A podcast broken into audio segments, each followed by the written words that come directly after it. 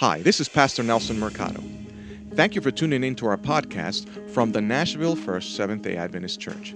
I hope you are blessed by today's message. Will you bow your heads with me?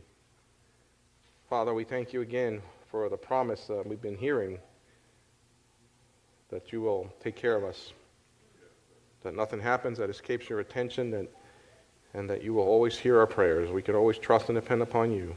So we praise you, we honor you. And yet again, we pray for your presence and your spirit as we open your word. In Jesus' name, amen. I uh, forgot to remind you that, that there is lunch afterwards, so please stay for fellowship lunch after our service. You have a study guide inside your bulletins. For those that have not joined us before, uh, we are in our Present Truth series based on the book The Present Truth and the Three Angels' Messages. And um, we are actually on the 11th session or 11th presentation of this series. And, and two weeks ago, we started with the second angel's message. And so we are continuing with the second angel's message. Uh, Babylon is Fallen, part two, and the subheading of the change of God's law.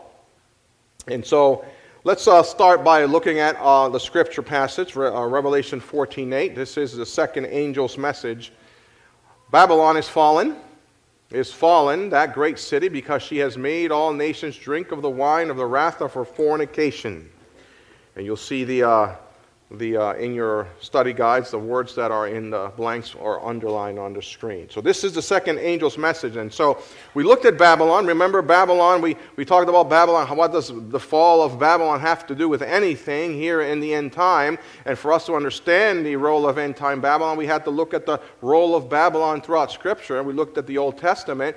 Remember, Babylon was one of the first cities that was built. And in our study of the Old Testament, we, we could see clearly that Babylon is an end time, when we talk about end time Babylon, is a religious political power that opposes God and oppresses his people and also confuses the world. So, this is the role of end time Babylon. Now, uh, in order to identify Babylon, of course, we went also to the Old Testament, specifically the book of Daniel, chapter 7, and this little horn power that, as we saw, it's the same entity as Babylon. So we looked at the characteristics of this little horn, and so just as a matter of review, let's, let's go over these characteristics one by one. The first one, it comes from the head of the fourth beast and from among the ten horns. Now, who remembers who the head, who, who the fourth beast represents?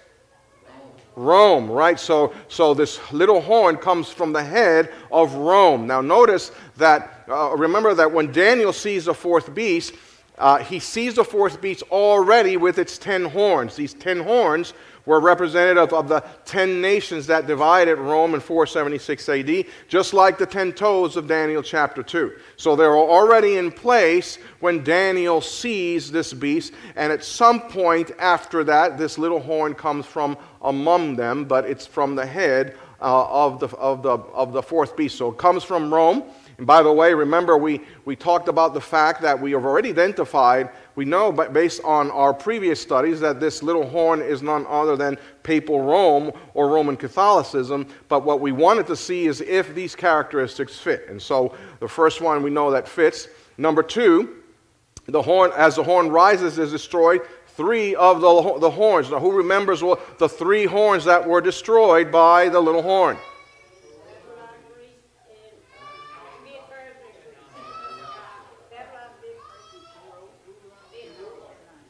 Heruli? Vandals?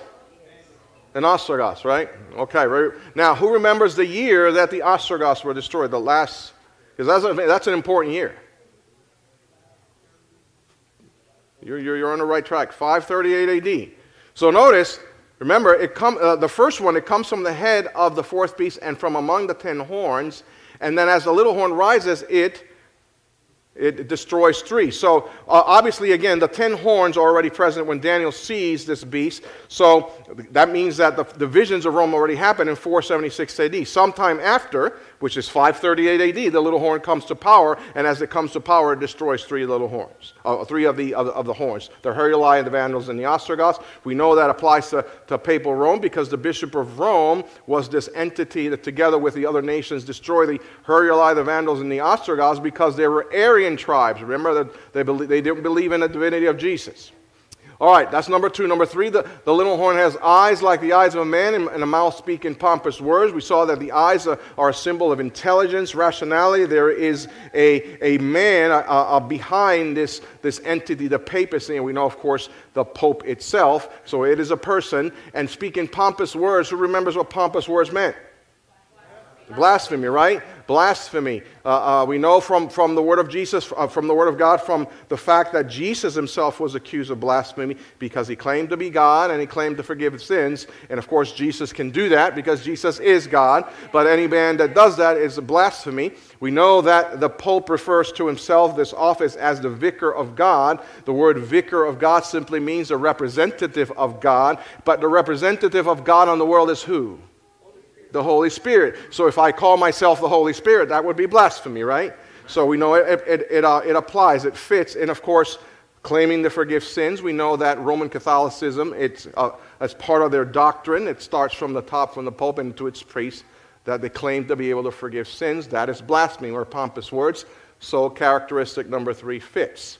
Number four, his appearance is greater than his fellows. Remember that, that you have the horns, and this one is little in comparison to the other horns, but it becomes greater. It's greater in influence. It's greater in influence in the world. And we know that to be true indeed with uh, uh, the Pope. Remember that the Vatican is uh, the smallest uh, uh, city state in the world. Uh, it be, it, it, it's part of Rome, but it's its own entity, the, the Vatican is. So it's very small in comparison to the other nations, but it's more influential. So, in that sense, it's become greater. Number five, it made war against the saints of the Most High and prevailed against them. So, it's a persecuting power. And we know, of course, this to be true because history tells us it is true. And we know this to be true because Roman Catholicism acknowledges this to be true. We know that persecution happened with the Inquisition, the, the, the, the massacre of St. Bartholomew, the Thirty Years' War. I mean, millions of Protestants, uh, Christians were killed. And so we know that this to be true as well. Number six, it is different than the other horns.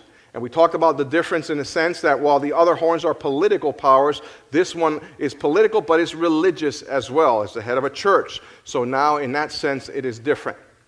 Number seven, it shall intend to, change, intend to change times and laws. This is talking about the commandments of God. And by the way, this is where we left off last time. And then number eight, it has a power for a limited time. In this case, a time, times, and half of a time. So we left off here. The seventh characteristic in verse 25, and it says that it shall intend to change times and laws. It shall intend to change times and law. Now, we, have talked about already, uh, as part of the series, the importance of God's law. We keep God's law. Why? Because we love Jesus, right? because it is a response to the salvation, the free gift of salvation that he has offered. And uh, obviously, the fourth commandment, the Sabbath commandment, is part of God's law, and we keep the Sabbath because we love Jesus, right? Because we love Jesus. But uh, the reason the, the truth about the Sabbath is part of the present truth is because, as we know, the majority of Christians today keep a different day, right? They keep the first day of the week. So, why is Sunday kept as the day of rest by most Christians instead of the seventh day Sabbath. Well, to be sure, it didn't happen overnight. This night, they didn't wake up one night and say, We're going to do this. This was a process that started in the first century, and it leads all the way to the Catholic Church a changing the solemnity of the, uh, the Sabbath to Sunday. And, and, and, they acknowledge this, of course. For example, we have the Convert's Catechism of the Catholic Church. Um, some of you know that I grew up Catholic, and as a child, I had to take my catechism classes in order to be able to do my first communion. I don't know if any of you grew up Catholic, you had to do your first communion. And so you had to take catechism classes. And I remember as it, like it was today, we went to this, um, this was in, in New Jersey, uh, uh, this old church in the basement of this old musty church. and, um, and, and a, a, a, nun was giving us the, these classes. And, and, so the Convert's Catechism is sort of um, it's sort of like a pamphlet, sort of a summary of the Catechism, because the Catechism is a thicker book. But the main you know, t- doctrines, the main teachings uh, are in that Convert's Catechism, and so that's what they teach you. And I remember, even I think I was six or seven years old, looking at this in the back of this Convert's Catechism. They have a Q&A section, and I remember looking at these questions that said, the first one, which is the Sabbath day? Answer, Saturday is the Sabbath day. Question, why do we observe Sunday instead of Saturday? Uh, answer, we observe Sunday instead of Saturday because the Catholic Church in the Council of Laodicea 336 AD transferred the solemnity from Saturday to Sunday. And you know, I remember reading that and I thought, well, okay, well, what's the big deal, right? I, I didn't, you know, think nothing of it. Uh, understand that Catholicism believes that they have the authority to change God's law. They, they, they have what it's called holy tradition, and in, their, and in their beliefs, holy tradition supersedes what the Word of God says. And so this is what they did, and they acknowledged it. They changed it. And the reason for it, why? Why did the Catholic Church change, substitute uh, the seventh day Sabbath for Sunday? And the answer is because why? Well, Jesus resurrected on it, right? Jesus resurrected on Sunday, and the Holy Ghost descended upon the apostles on Sunday. Now, there's no discussion about here. We know that Jesus resurrected on Sunday, right? There's no question there. But notice again, they acknowledge the change. And, and this is important because, unfortunately, our, our, Christian friends, our Protestant Christian friends, they spend, a lot, they spend a lot of time trying to find a, a scriptural justification for Sunday. But they ignore, either they ignore or they don't know the history because when we look at the origin of it, the church acknowledges it. Catholicism acknowledges it. we did it. The reason that, that, that Sunday is is because we changed it. That's the only reason. Okay? That's the only reason. Now, again, we don't deny the fact Christ rose on Sunday. Yes, absolutely. The Holy Ghost descended upon the, uh, uh um, upon the apostles on a Sunday. The issue is is this a reason? Is this a good reason enough for the change? Can we find anything in Scripture that tells us this is what we ought to be doing? Well, let's, let's take it from their own uh, writings. James Cardinal Gibbons in the book The Faith of Our Fathers. This is, this is from a Catholic himself. But you may read the Bible from Genesis to Revelation, and you will not find a single line authorizing the sanctification of Sunday. The scriptures enforce the religious observance of Saturday, a day which we never sanctify. Now, understand that it's easy for him to make this statement because remember, in their minds, they have the authority. We have the authority to change this. So it's not a big deal for him to say, yeah, the Bible says this, but because holy tradition supersedes the Bible, we did it, it's not a big deal. You know, we read that and say, well, whoa, that's a big, how can he say such a thing? But understand that in mind they have the authority. So uh, uh, the Bible is secondary to holy tradition, to the authority that they believe the church has. Okay? And so here, again, from a, from a priest himself, he acknowledges that this is the case. That this is the case. Okay? Now, Again, the, our Protestant friends uh, will try to find a scriptural reason for Sunday. And um, uh, some say that, that Sunday is given preeminence over the seventh day Sabbath in the New Testament. Now, uh, I remember uh, as a Catholic, uh, I was a teenager. I used to be part of this ministry in the church in Puerto Rico um, that was named after Pope John 23rd. Um, and I was very involved in this ministry, and it, I was always very involved in the church. And we had meetings, uh, I think like prayer meetings on Wednesdays, and we would get together and, and they would teach us a couple of things and that kind of thing. It was more of a social thing. But I remember one particular meeting, it was, uh, it was being led by a, a layperson He wasn't a, a priest. He was actually a school teacher because I knew him because he taught in my school. But he was a layperson. He was very involved in the church, and so everybody respected him. And, and there was a Q&A section during the meeting, and somebody asked about the Sabbath. And he went on to say, he said, well, the fact is, the, the, the Sunday is mentioned more in the New Testament than the Sabbath is. And, you know, unfortunately, because people don't read their Bible, says, oh, okay, yeah, well, that's, that's right, you know, and they believe it. And so, so obviously, there are passages in the New Testament that mention Sunday, or the first day of the week. Okay? The issue is we need to look at these passages to see if they say what people claim that they say. Does that make sense? So let's look at these passages, these Sunday passages, as it were, uh, passages that uh, mention the first day of the week. And the first one is John chapter 20, verse 19. John chapter 20 and verse 19. Then the same day at evening, being the first day of the week, when the doors were shut, where the disciples were assembled for fear of the Jews, Jesus came and stood in the midst, in the midst and said to them, Peace be with you. So the argument that is made here is that, well, there is an assembly, the disciples assembled. It happened on the first day of the week, so this must have, be, must have been a worship service.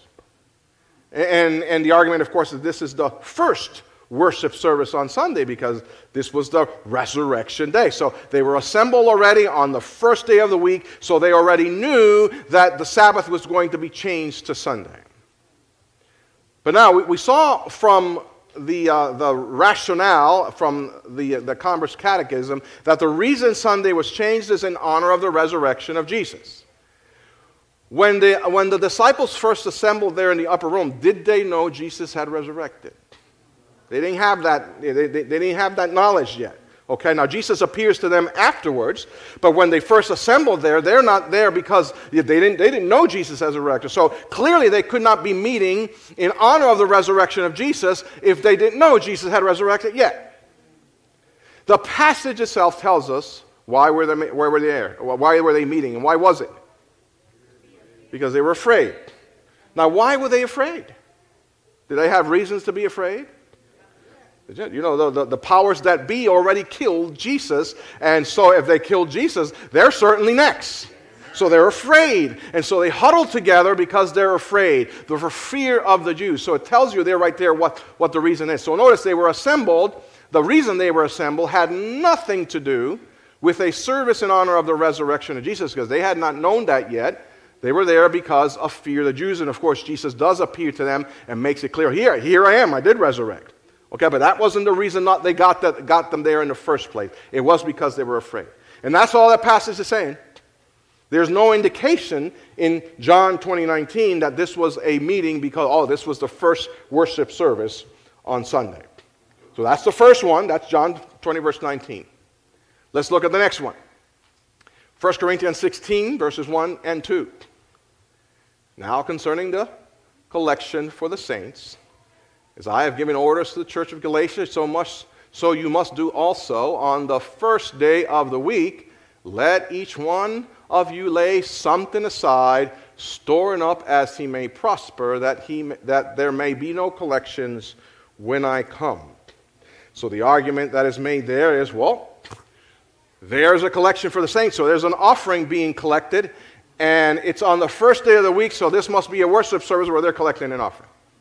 That's basically the, the, the rationale that is made with this passage. All right? But listen, it, context is important, isn't it? Amen. Context is important. When you read context, and, and reading context, it, it, it, may mean reading the whole chapter, it may mean reading the entire First Corinthians, but it may mean reading the whole Bible. Amen. Context.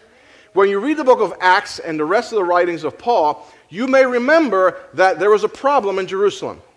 What was the problem in Jerusalem?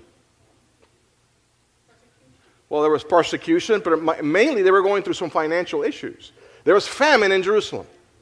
And, and, we know that because Paul talks about it. We see it in Acts. We see it in the rest in other uh, uh, books that he wrote. So here, here, he has a special project in mind. So notice, the Apostle Paul was promoting a, promoting a special project consisting in collecting funds for the church in Jerusalem, which was undergoing severe economic problems.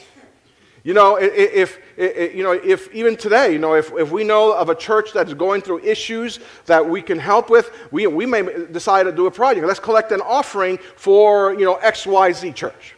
Okay? We're helping those that are in need. We're helping our brothers and sisters. And so this is what Paul is telling. He, he's, he's trying to recruit the Corinthian church. Listen, we need to help out. But now, there, there is one thing that happened here. He doesn't mention the first day of the week and, and this is the argument that people make well, it's the first day of the week, it must be a, a, a, church service. But back in those days, things were a little different than they are today. See, back in those days, um, each person on the first day of the week was to decide from the previous week's earnings how much they could collect, basically. So, you know, it's different, right? So on the first day of the week, they could say, all right, this is how much I made, and now I know how much I can afford to give to this offering. And notice that Paul says, lay it aside. doesn't say bring it to the temple. He said, lay it aside. In fact, other versions of the Bible tells, uh, you know, that they explain it, say basically lay it aside in your home. Because the idea here is that Paul did not want to come when he arrived, and now he has to talk to people for them to decide, well, I don't know how much I can give. No, he wanted them to have that settled already. So on the first day of the week, like it's customary, evaluate your, your, your earnings, and whatever you can afford, lay it aside so when I come, it's already done. It's ready. That's all this passage is saying. So notice, it is a bookkeeping issue rather than an act of worship. And that's all that passage says, friends. You, you'd have to read into it in order to come to the conclusion that this is a worship service. But you got to look at context, friends. You got to look at context. All right, let's look at the next one Acts chapter 20, verses 7 through 11. Now, on the first day of the week, when the disciples came together to break bread, Paul, ready to depart the next day, spoke to them and continued his message until midnight. There were many lamps in the upper room where they were gathered, and in a window a certain young man named Eutychus. What was his name? Eutychus. Kind of a strange name, right? I should name my grandchild Eutychus.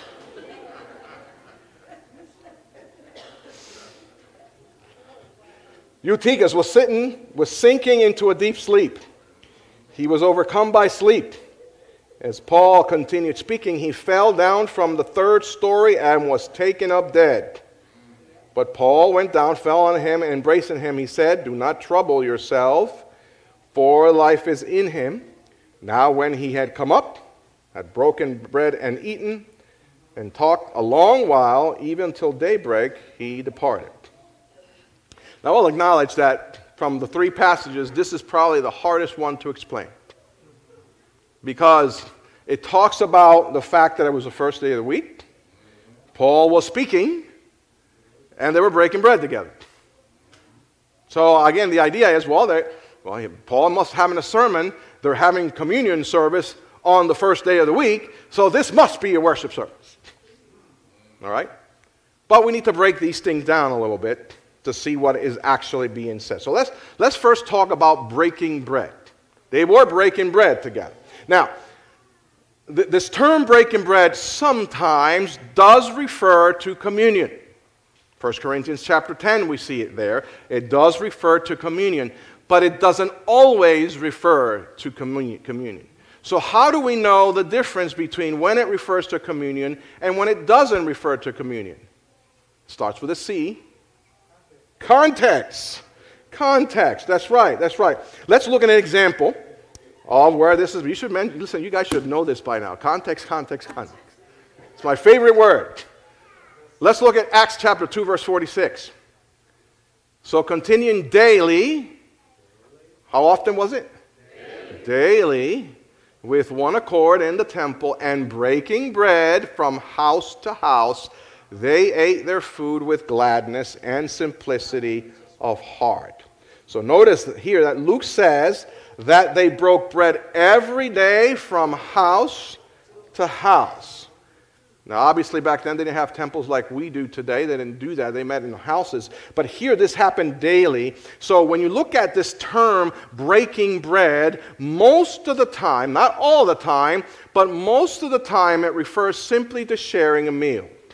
And we, don't we use that kind of colloquialism in our vernacular sometimes? Let's break bread together.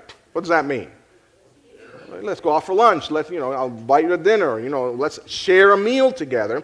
So again, while breaking bread can refer to communion, that's not only the case. Most of the time, it means they're sharing a meal together.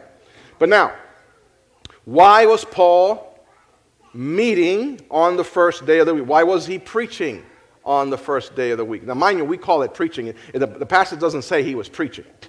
He spoke, right? He spoke till midnight and then until daybreak. So why? I mean, doesn't that prove that this is a worship service on the first day of the week? Well, I, I don't only preach on Sabbath, by the way. Now, it's important to point out, first of all, that this is a nighttime meeting. This is a meeting that takes place at night. We know that because it tells us there there were many lamps in the upper room where they were gathered together. It was dark. And then it says Paul spoke until what time? Midnight. Midnight. So this was a nighttime meeting.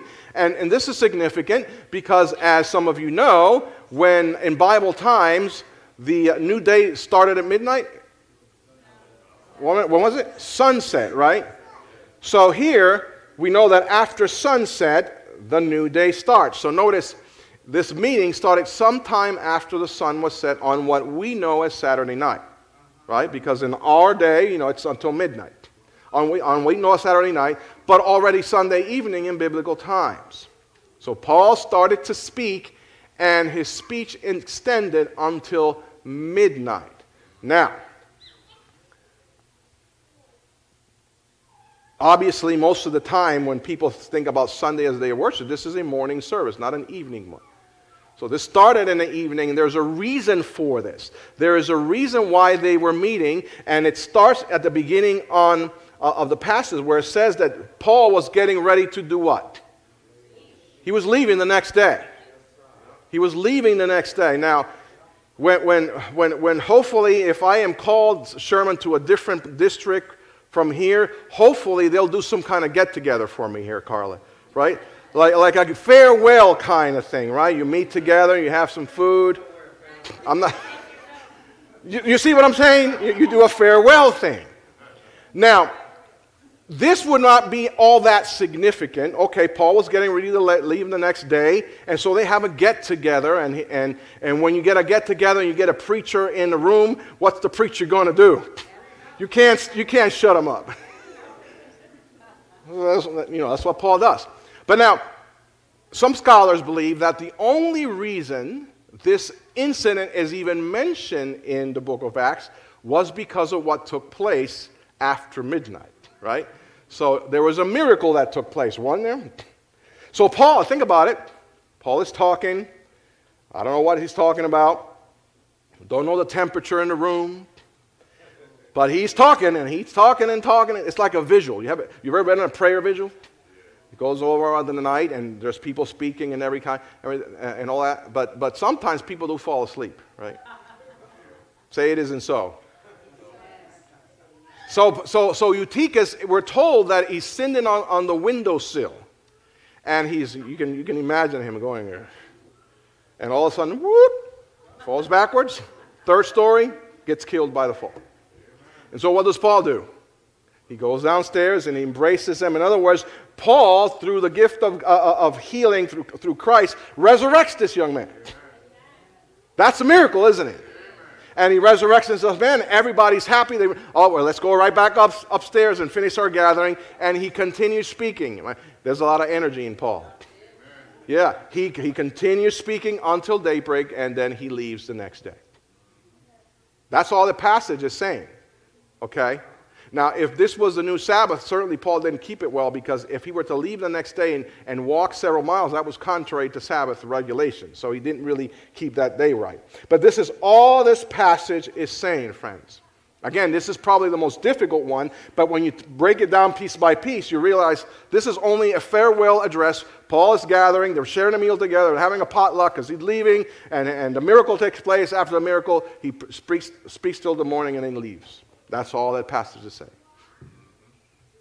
Now, the next few passages, I grouped them together because they also pretty much say the same thing. It's a description of the day that Jesus resurrected. Again, we're not arguing against the fact that Jesus resurrected on Sunday. He did. The issue is was that a, reason, a good reason enough for, for the change?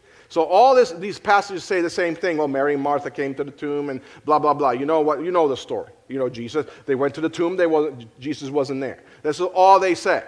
And so again, these passages together be, uh, because all of them mention the first day of the week in connection with the events that took place surrounding the resurrection of Jesus.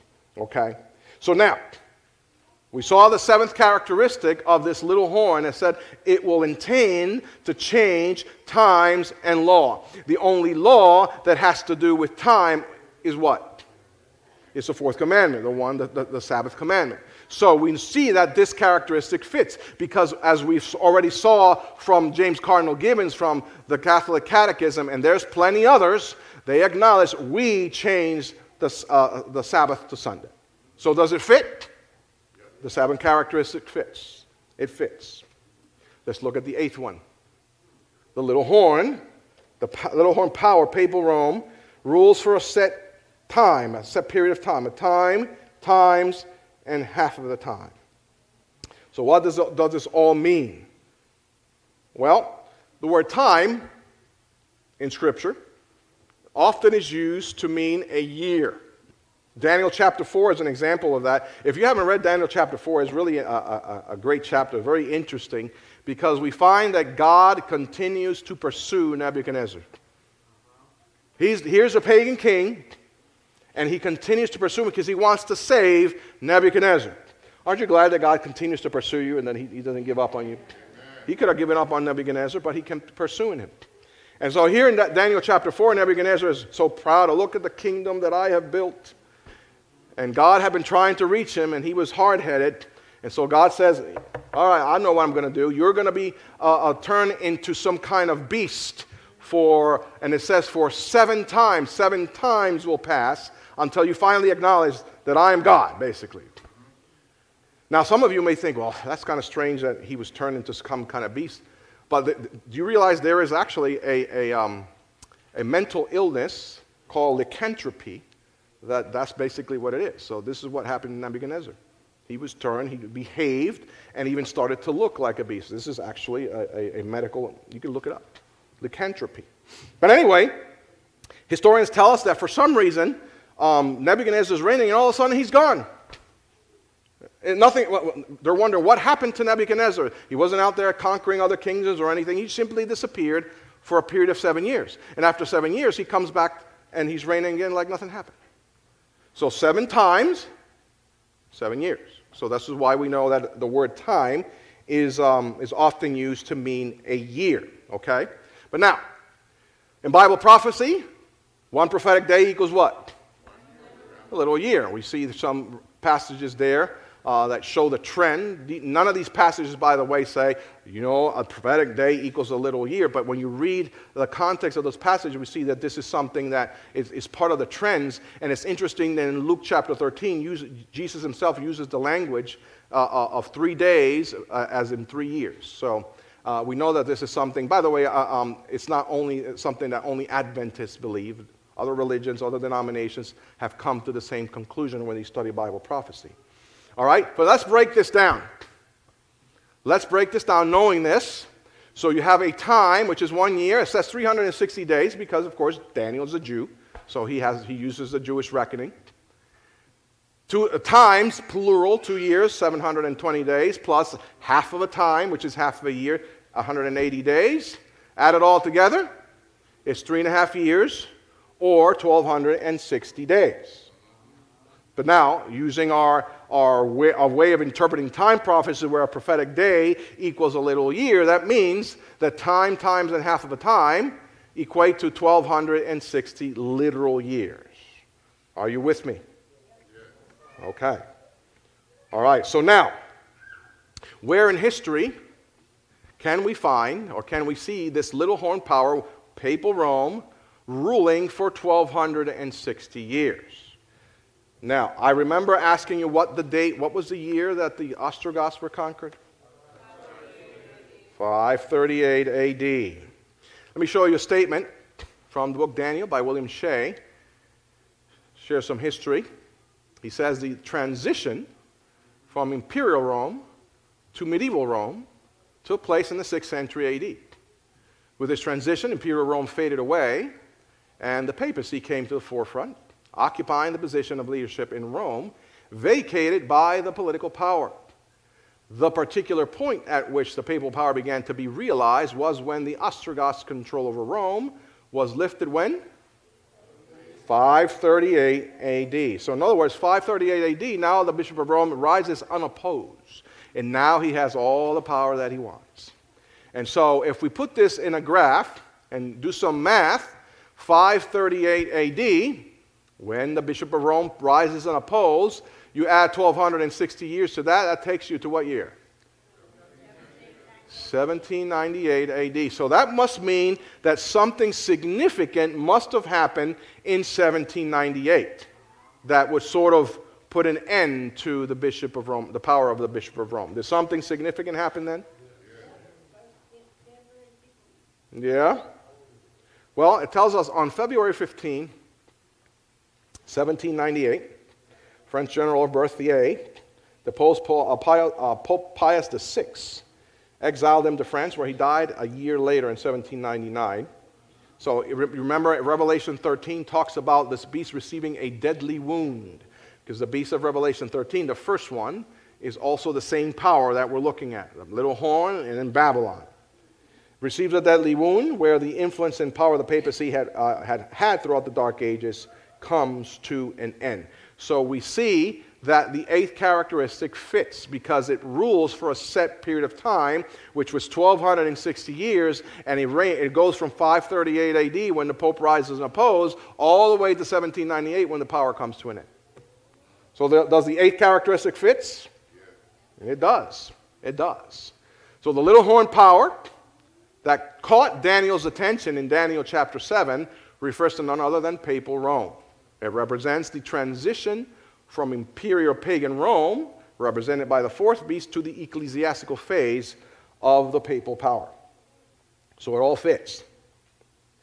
But now let's return to Babylon. Last uh, two weeks ago, when we talked, we saw that Babylon, Revelation, end time Babylon, is a religious, political power that defies God, oppresses his people, and confuses the world. Thus, Babylon is the enemy of God's people. Would you say? Yes. Furthermore, we saw that the Apostle John, like the early Christian church, already was referring to Rome as Babylon, which he described in Revelation 17 as an impure woman, a prostitute. And we know that a woman represents what? The church. In this case, it is an impure church. And we ask the question Does history provide us with a religious political power? Which in turn is also a church, and with its base in Rome? And the answer, of course, is yes. That's papal Rome or Roman Catholicism. And remember that although we mention Roman Catholicism, we are not here to bash Roman Catholicism. There are many great Christians in the Roman Catholic Church. The church does great things around the world, but the Bible does point to this, and we must look at what the Bible says and share this and share it with love share it with love. But now let's go back to Revelation 14 8.